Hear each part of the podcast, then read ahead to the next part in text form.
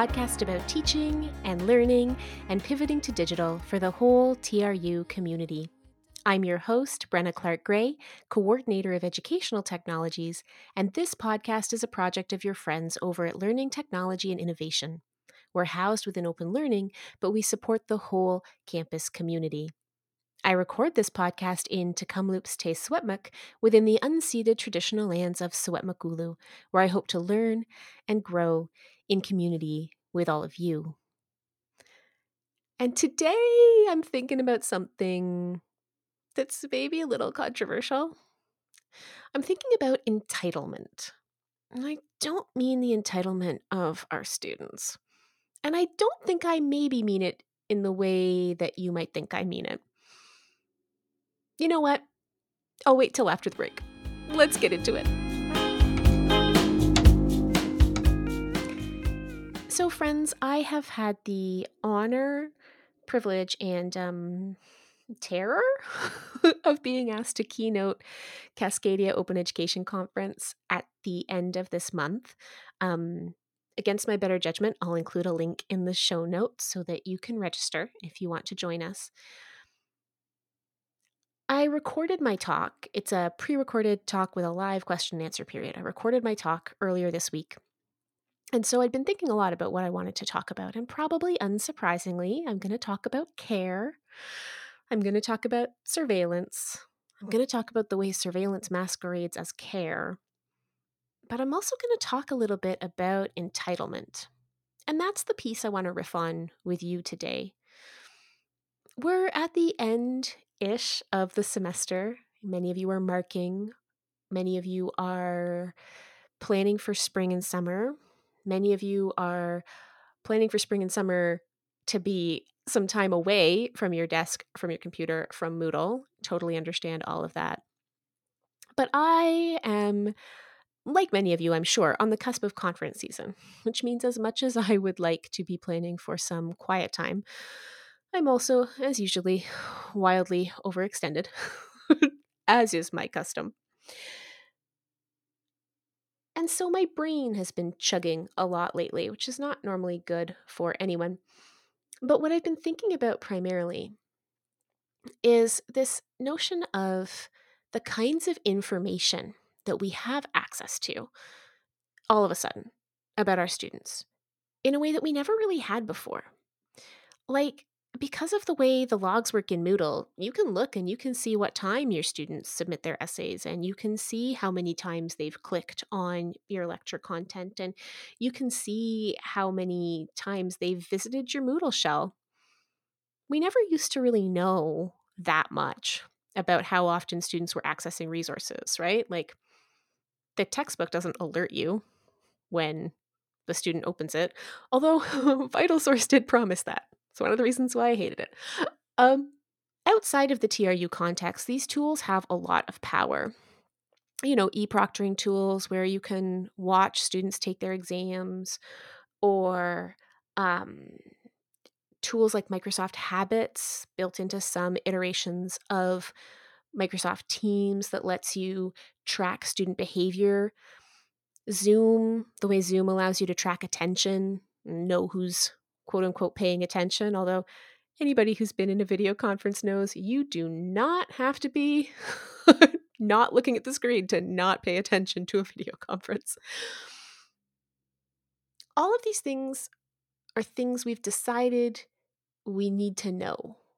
And by we here, I mean the education sector at large. We need to know when students are working on assignments. We need to know how often they log into the learning management system. We need to know where they're looking during class. And some of us push it even further, right? We've seen reports online of classes where professors have banned eating during lectures, even though students are in their own houses, um, forcing cameras to be on to monitor those kinds of behaviors. It's a strange idea that we've come to this year that we're entitled to information about and control over each other's home spaces. There's been a fair amount of backlash about this too, of course. I, am sure you've all seen the viral posts where someone suggests how you can be more professional during a video conference and they say, you know, make sure children aren't allowed in the room. well, for those of us who are, as I like to say, working from my home daycare, that's not usually possible. And in many ways, as a society, I think we've become more in touch with the needs of each other through this pandemic in the best possible ways. But I think something about not having our students in front of us has, for some of us, led to a bit of a crisis, a desire to maintain control. And for some reason, my brain keeps coming back to this idea of entitlement. As a sector, we love to talk about how entitled we perceive students to be. But I think it's a pretty outrageous sense of entitlement that makes us believe that we have the right to, for example, scan the room where our students are taking the exam and decide whether it's an appropriate space or not.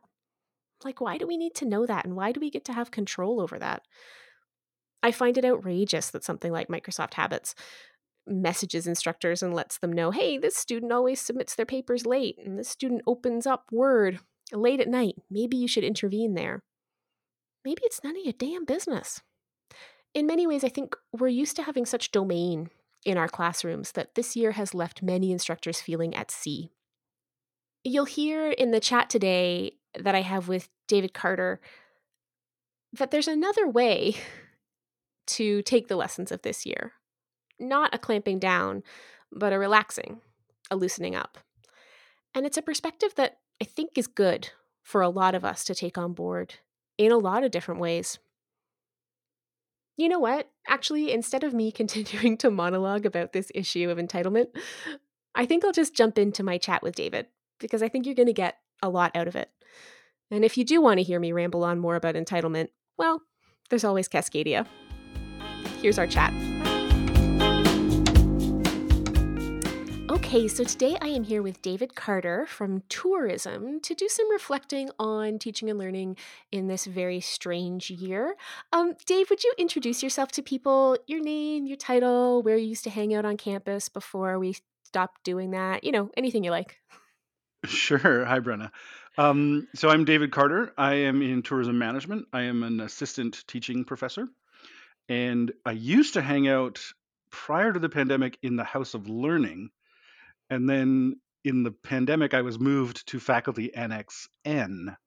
So that is where my empty office is at the moment. so that's where you can find me in the future. I was also moved during the pandemic. It's a weird feeling, hey? It's like I know all my stuff is in boxes somewhere, but it's not really my office office anymore. Yeah, and I had to go in a couple times and like unpack certain things to find that one book or that one folder you were missing and uh, Yeah. it's it's it's kind of funny. I'm currently avoiding that process because we're looking at a book to do for book club in the summer semester and like I the actual book is in my office but I'm like I could just buy the ebook to not have to go to campus. That's a bridge too far, maybe, Brenna, but Shows where my headspace is at. yeah, well, fair enough, fair enough.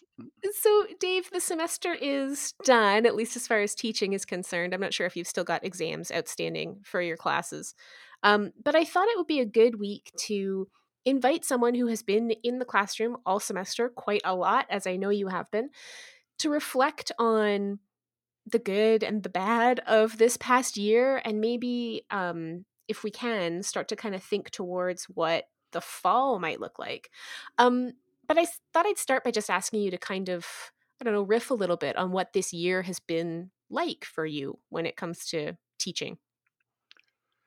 Oh wow, that is a good question, Brenna. you know Um, just a little easy one to start off. I would say that this year has been a kind of it's been an exercise in understanding yourself and what's mm, happening and what other people are going through and all these other kind of tangential things. And then while doing that also realizing that your perception is not always clear and not always mm, straightforward in a way. And and as a riff i just sort of mean like at first when i started this online stuff i didn't know if i was doing a good job and then mm, sometimes it feels like you're doing a terrible job and then people tell you the students tell you you're doing a great job and then you just you never really had a sense of consistency or permanency of of really anything. Like it always just sort of felt like you were slipping on on quicksand or or something like that in a in a way. So it, it felt like a real kind of sort of just kind of a continuous struggle in a way. Mm. And that Mhm. struggle seems to have worked. At least that's the sort of feedback that I've gotten, but it it was very difficult to kind of reconcile what was going on at certain times throughout the year, I felt like. So, That's really interesting. I was saying to someone the other day that um it's going to be hard to make sense of this year like in the larger narrative of our careers because on the one hand there's been like a ton of learning and like a ton of accomplishment and you know yeah like as you say if you've moved your students through this material and they don't hate you at the end of the year like what like great job um but at the same time it's not going to be like an emotional world we want to revisit and so it's it's such a Mhm. strange thing to think about um reflecting on this past year and moving forward past it into like I don't, really know what yet, you know? yeah, I, yeah, we're sort of still kind of in that ether miasma kind of like what what is still happening to us? But you you sort of said something interesting there. I thought you know like if you got through all this and your students didn't hate you like that's a really great accomplishment but that feels like such a low bar to like have as your standard. So so as you know as teachers who are always kind of we never think we've done enough even when we're literally like you know throwing ourselves at the job way too much and and all of those other kind of things it it i think that that's been part of the struggle really has been Mhm. like well that's not good enough. That's not you know i don't have any of those like hey these are the 15 to 20 new student relationships that i've formed over the years. These are the moments that i can concretely remember seeing somebody's light bulb turn on and Mhm. like you just you lack for for all of that and then there's there's this sort of sociocultural component of the milestones that you would normally hit not not only like within the students but simply like last week um, when i was saying goodbye to one of my classes you're just sort of like well that's it like that's Yeah. it just sort of ends like that and there's none of the kind of like we all clap even or like like none of that other stuff so it's just kind of a strange place to be in in regards to teaching I like that thing you said about this the feeling like there's this low bar, right? And and the struggle to even clear the low bar some days. Like I used to be the kind of person whose, you know, my email inbox was cleared out at the end of every day. You know, I followed up with folks. I made sure that everybody had what they needed. I was like very proactive. And it's been a year for me of being extremely reactive all the time, right? And not really hmm feeling like I could manage to get out in front of the freight train. just always like just running behind it. Um, and yet somehow feeling like I was hit by the freight train. Um, so I totally get what you're saying. That that sense of a low bar. How do you feel the students have done this year? And you can take that in any direction you want. But as someone who's had like tons of student contact, whereas I have felt totally absent from that world and difficult to get a read on the student experience. How's it been?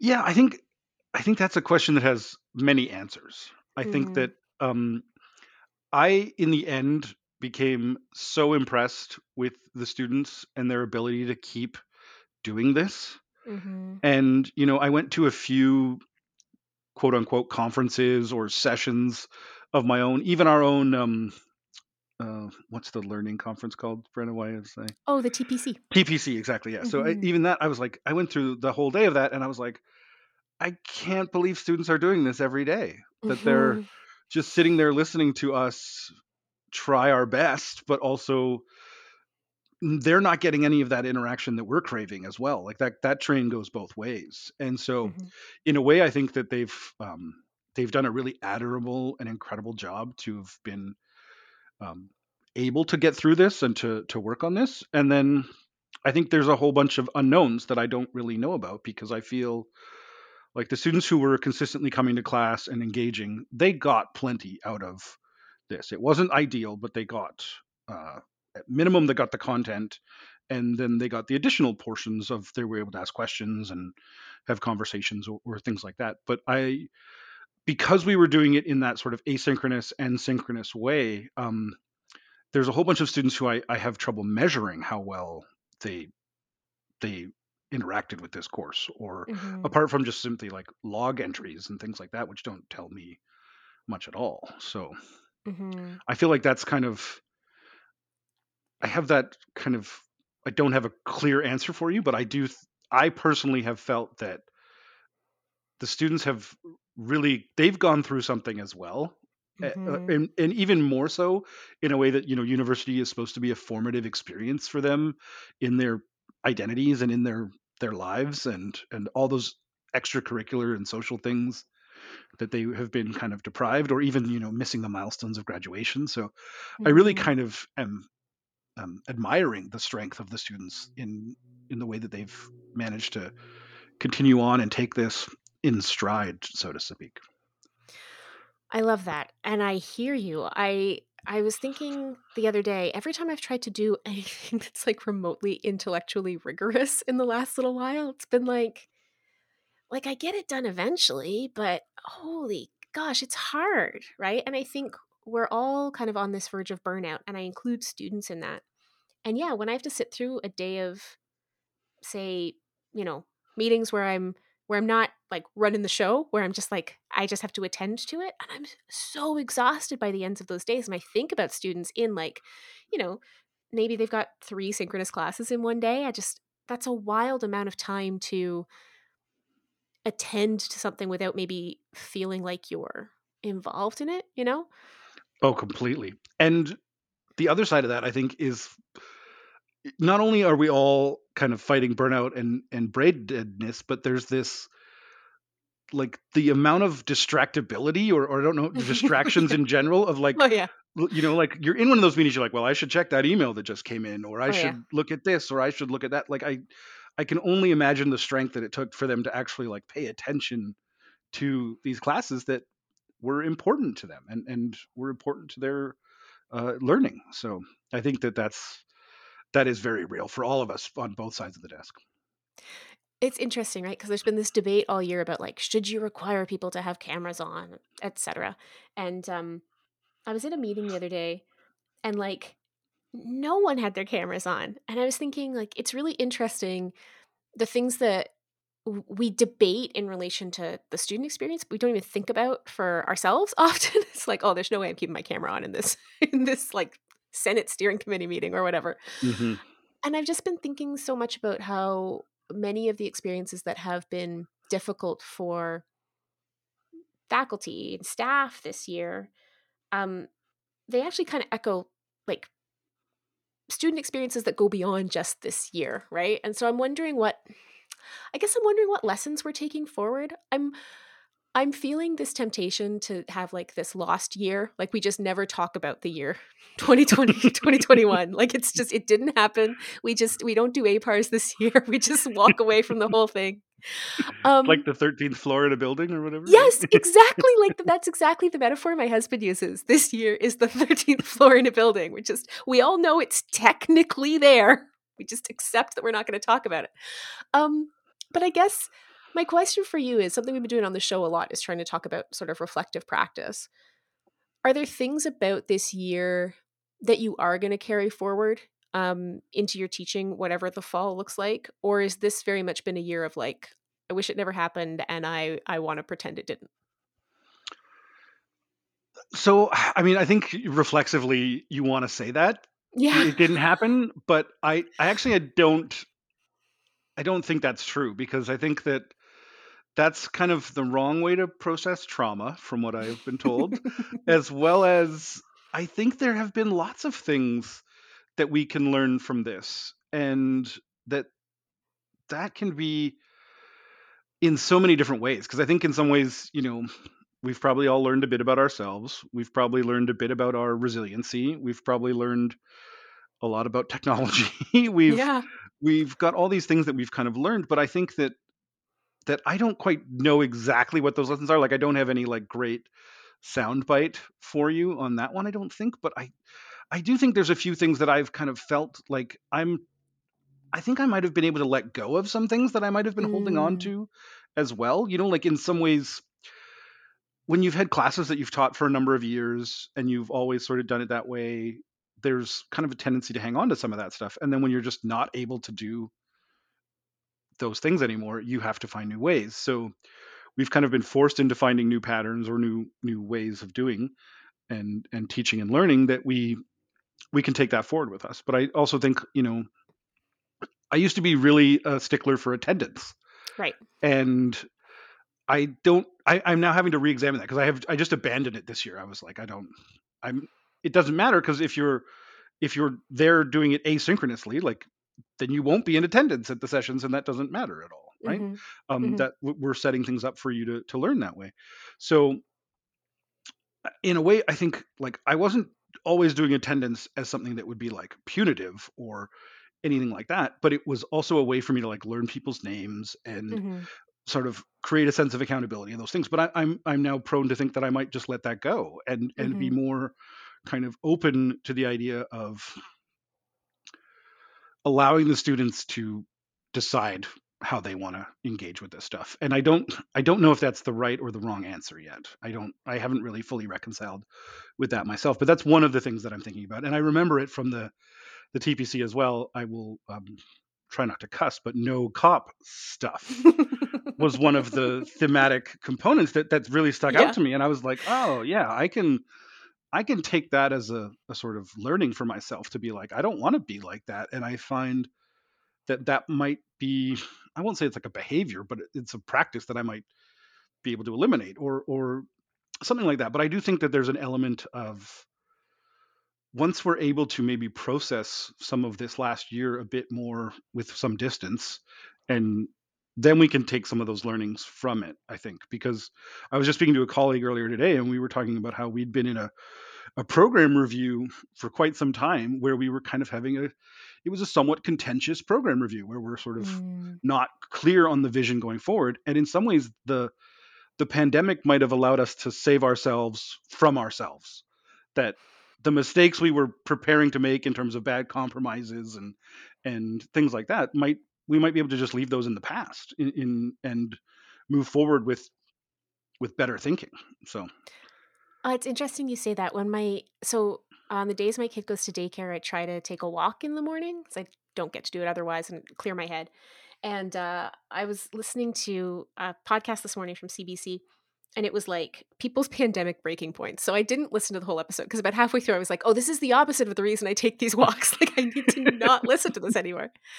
But one of the little, it was like a bunch of people's little stories of of this experience, and one guy was talking about how he moved in with his partner two weeks before everything shut down into like a tiny two bedroom apartment Mhm. and he was saying like it it it was hard but it also there was a whole bunch of stuff that would have been like flashpoints in a different year that they had to just let go. Like are you super mad about the you know clothes being left on the floor in the bedroom or is this a global pandemic? Right? And like and I, I think about that sometimes in relation to some of the discussions that are happening on campus. Like, I think in terms of teaching, a lot of people have really refocused what matters to them and what's important to them. And like, I think attendance, I don't think you're the only person having that experience right now, right? Of like, does this actually matter to me?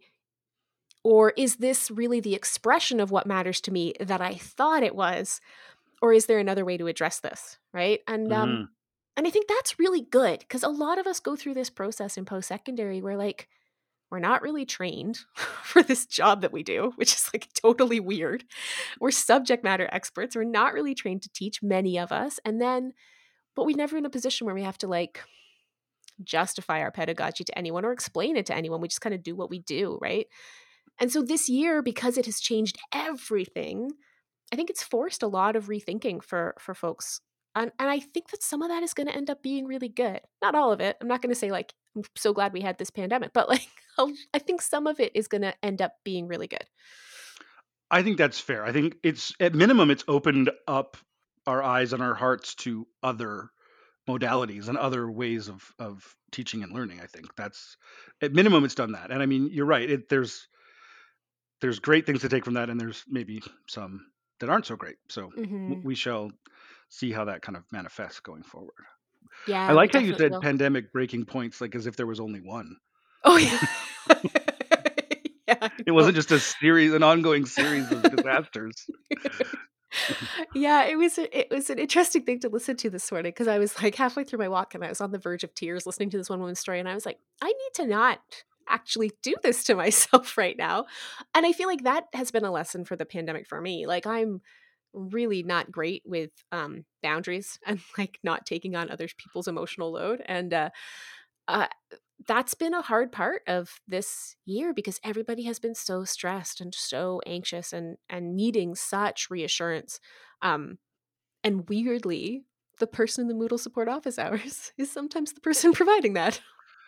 Is Strange. it is it that strange? Because actually it's interesting, I just, um you just helped me with a Moodle issue before we did this, but I had joined the Moodle help session earlier today and and somebody I was waiting my turn in line and somebody, like, they just started by launching into their, like, their situation, and it was like, "Oh, okay." Like, that's I I get that that's not what we're here for, but also, like, everybody's got that right now, and Yeah. it's it's interesting because I think I thought of this when actually you asked me about the students, and I was thinking about how I had to you know, I gave my introductory welcoming thing at the beginning of the semester, and my my bywords were, uh, patience and flexibility, and Mm. that we need to have that with each other, and, like, I was promising that to them if they would give it to me, Mhm. kind of a thing, and then so throughout the semester, as I was always giving that to the students, I would occasionally have to remind myself to give it to myself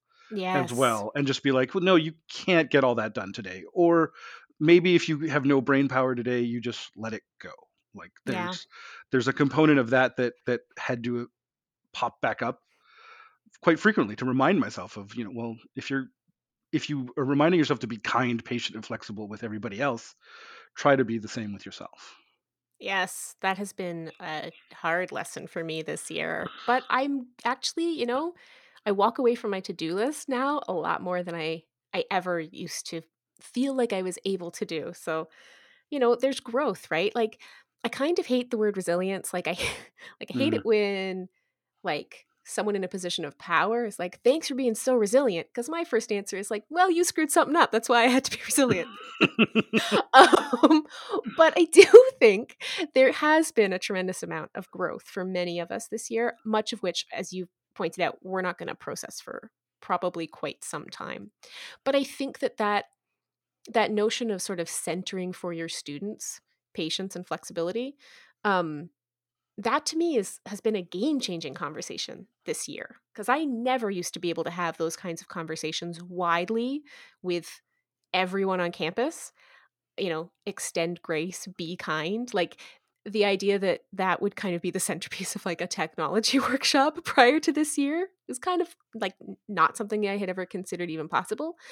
But now we have great conversations about what it means to extend grace, to teach with kindness, and I hope that that sticks around because I think God, I think the relationship with students is is just better and easier when you do approach from that perspective.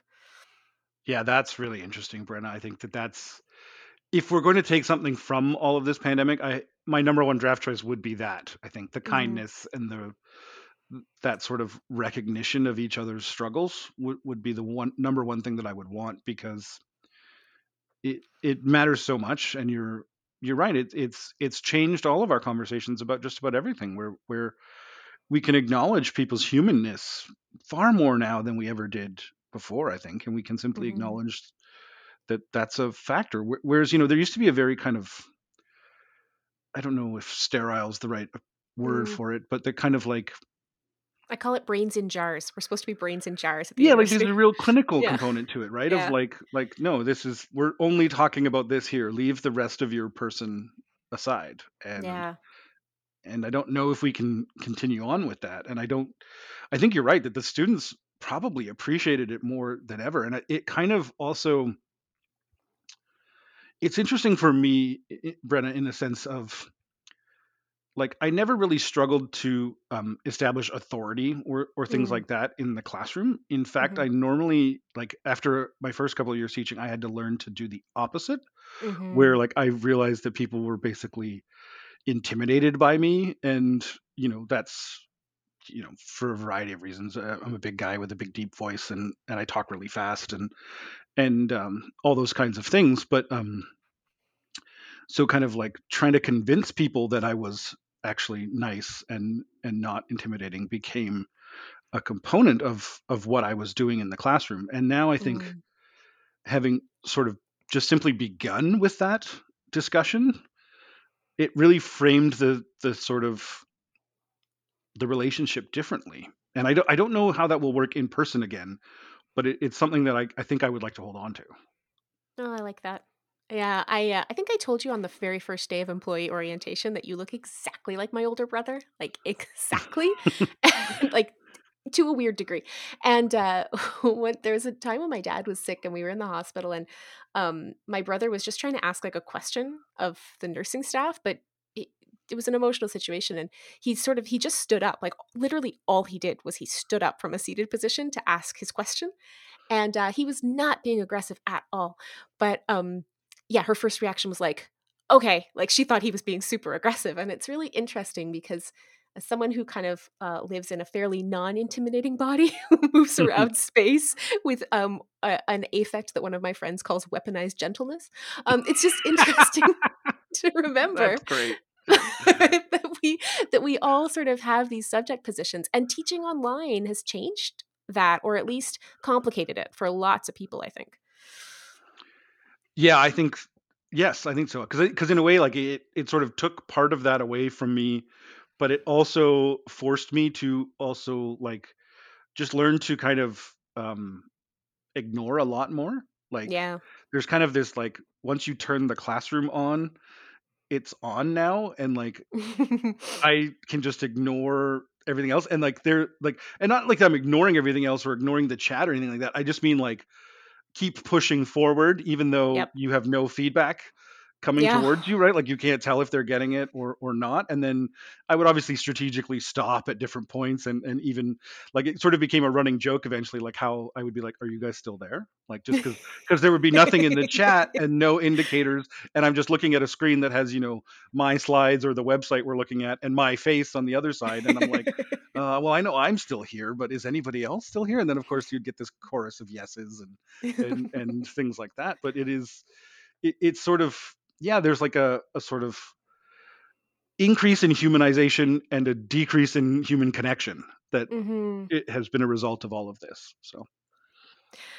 Um i'm keep getting to the end of the time i booked off with you but i want to sort of ask you one more question. Uh, maybe offer you an opportunity to spitball a little bit but we don't know what september is going to look like right? We all eagerly await what the return to campus committee has to tell us. Um What does September feel like to you? Like, we're gonna be back in the class, but there's obviously gonna be folks who need accommodations, who won't be able to come to campus for all kinds of reasons. How are you feeling about fall? What are your plans? What is planning looking like? Do you just not wanna think about it yet? Where's your head at? hmm well i think my head is in a place that is very actually reminiscent of one year ago to this time in Mm, the sense of there's going to keep being requests for new plans new versions whatever it is and by the time you finish working on those, they'll want another one. Uh, they'll be changed. So I, I have kind of just reached this point of like, um, I don't say that I'm comfortable with uncertainty because that is actually one of my like personal things that I'm not good at is uncertainty. Mm, Um, but I just sort of that's kind of been our status for a year plus now. Like in fact, like yeah. going full online eventually was almost like a comfort where it was like I don't have to think about it. It, it will be that way. Mhm. um, and I can adapt to that. And so now to be back into kind of a limbo is it's concerning. Um, you know, Mm, because also like a month ago it was not in a limbo. It was yep.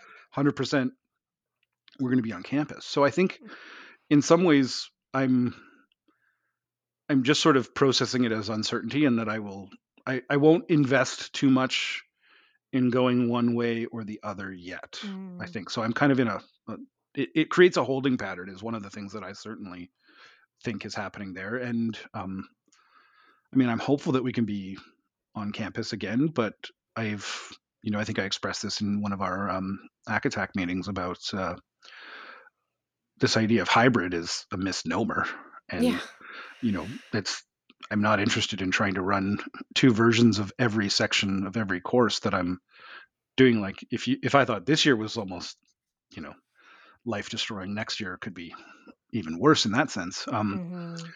but yeah, I guess I don't know if that's a great answer, but I think like how I'm feeling about the fall is is both. I'm trying not to get on like a huge um, rant pedestal or anything right Sure. now, Brenna, um, in the sense of just being like, I feel like if there was some sort of like really fast paced progress that I was seeing all around me, I Mhm. would feel more confident about it. But I I don't necessarily see that both societally, governmentally, and TRU wise. So, Yeah. and I'm not blaming anybody for that. I think you know it's been a really hard thing to react to, but like I don't because nobody else has the answer. I don't have the answer. I guess Yeah. is kind of the ultimate result there. So I think I, I don't yeah I don't really th- I don't feel like I have a great soundbite for you on on that one either, Brenna, from not knowing. But I think that that my general kind of feeling is that I'll just try and be patient and adapt once I know more. Patience and flexibility. There, that's exactly right. So um, it all comes full That- circle on that one. That might be the title of this episode. That's great.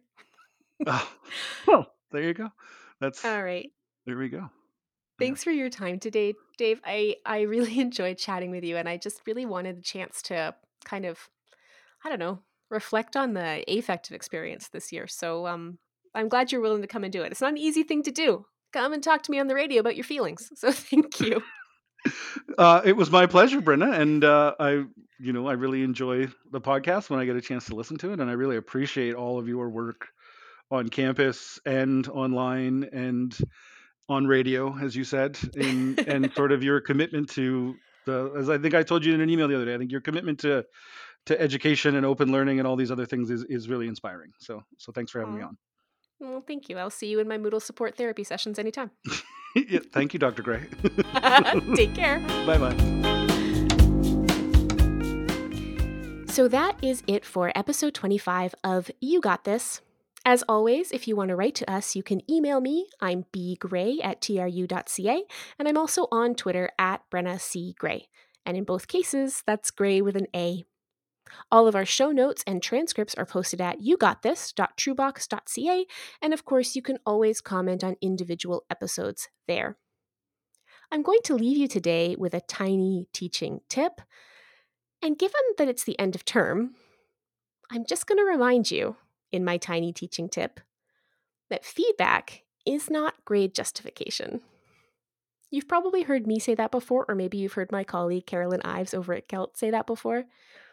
But it's an important thing to remember, particularly for those of you who are marking essays right now. Feedback is actionable. It's things that students can do to improve, and they may need that information right now. Maybe there's another class they're going to move on to, or maybe there are things they need to know to continue their academic journey. But you don't need to feel like the purpose of the feedback you're writing on an assignment is to justify the mark the student has earned. It's important to remember that because this is a time of year when we can really work ourselves into a kind of overworked frenzy. we can really um, bury ourselves in commentary and feedback. And it's worth remembering that your feedback at this stage has limited utility, and it's likely that our students aren't really even able to hear it and process it right now. Don't forget that it has been a hell of a year. So, I'm going to give you a nudge to remember that distinction between grade justification and feedback, and to focus on getting through your marking pile, giving students feedback that is actually actionable and useful, and shedding the rest. And remember, you can always invite students into a conversation. The mark isn't the end of a chat, it's the beginning of a discourse. And if students want to come back and talk to you about what they could have done differently or what they can do next time, that's an option as well. So maybe you have a way of doing things and you want me to shut up, and I'm happy to do it. But if that nudge helps you move through your marking pile with a little bit more grace and a little bit more sense of scope for yourself, then it will have been a useful piece of feedback. Not great justification. That's it for me, folks. We'll see you next week. Bye bye.